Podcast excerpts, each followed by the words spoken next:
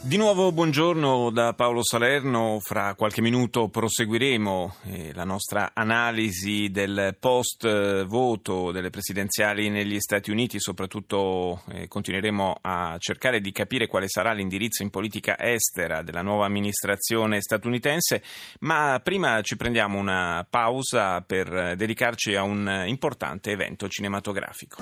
Sono orfano di madre, avevo nove anni quando morì. Ciao Massimo!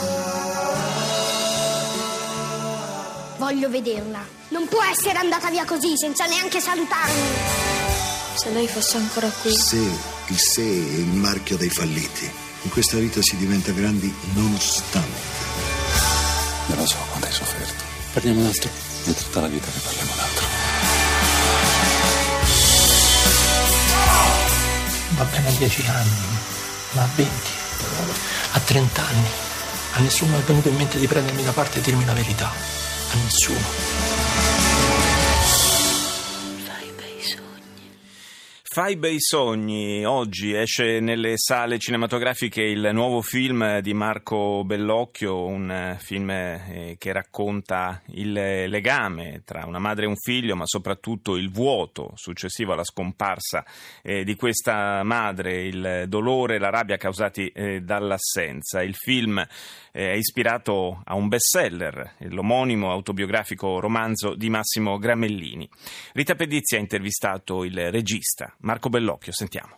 Quando io ho letto il libro di Gramellini ho visto un tema che non era la mia vita, era la sua vita, però che trovavo estremamente coinvolgente ed emozionante. Per questo ho, pensato e, ho cercato di farne un film, usando poi naturalmente un linguaggio totalmente diverso. Dirigere un dramma che parla di sentimenti forti è stato difficile. Sono sfide che eh, diciamo sono obbligatorie, nel senso che poi io parlo di me stesso naturalmente, ho sempre cercato di approfondire legami importanti, eh, spesso anche tragici oppure drammatici, è una sfida che mi piace, ecco. naturalmente io rispetto la levità, la, la, la leggerezza che poi può essere anche meravigliosa, ma la commedia un po' non fa per me, anche se io amo molto un registro che è drammatico oppure anche tragico ma anche farsesco, anche grottesco ecco. ci sono numerosi film in cui questo doppio registro è presente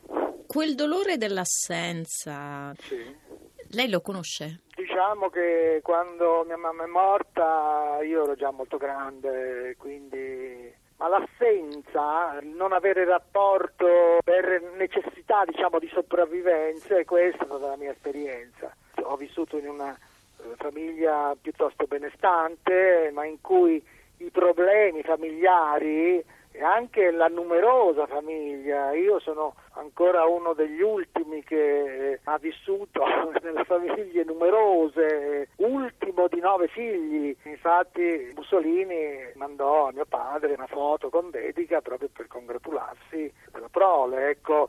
però lì eh, il discorso affettivo personalizzato era praticamente assente proprio perché mia madre, poverina, doveva occuparsi proprio di mandare avanti una casa e non poteva dedicarsi. E poi c'era tutta una serie di altri problemi che non riguardavano me direttamente, però di fatto la mia è stata un'infanzia in cui quel grandissimo affetto rappresentato da Gramellini nel libro che io ho cercato di rirappresentare nel film, io non l'ho conosciuto, proprio per questo sono stato molto attratto. L'assenza io l'ho conosciuta, l'assenza di mia madre che in qualche modo ha costruito anche per me una capacità di assenza su cui ho dovuto molto lavorare nella vita. Se dovesse raccontare queste lezioni americane, Bellocchio come le racconterebbe? Naturalmente io ero tra i tanti che non amava né l'uno né l'altra, ma eh, così come pensiero infantile diceva ah, forse è meglio quell'altra perché insomma poi è una donna, eh, svegliarsi con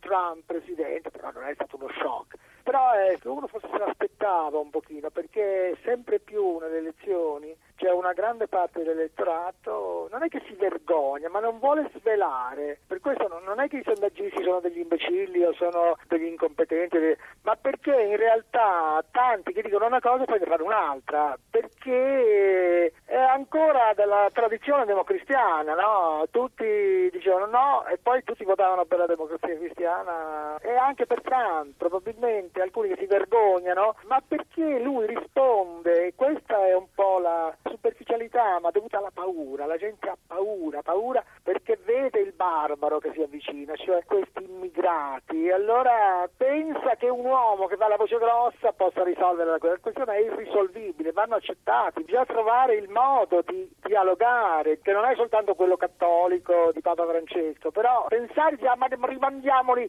è imbecillità, è paura, è chiaro, insomma, rimandiamoli indietro, eh, eh, ma com'è possibile? Ma la gente ha paura, la gente ha paura e chiude gli occhi e vota per chi dice eh, facciamo il muro, eh, mandiamoli via, non è che dall'altra parte ci fossero eh, degli eroi, ecco, questo è il problema.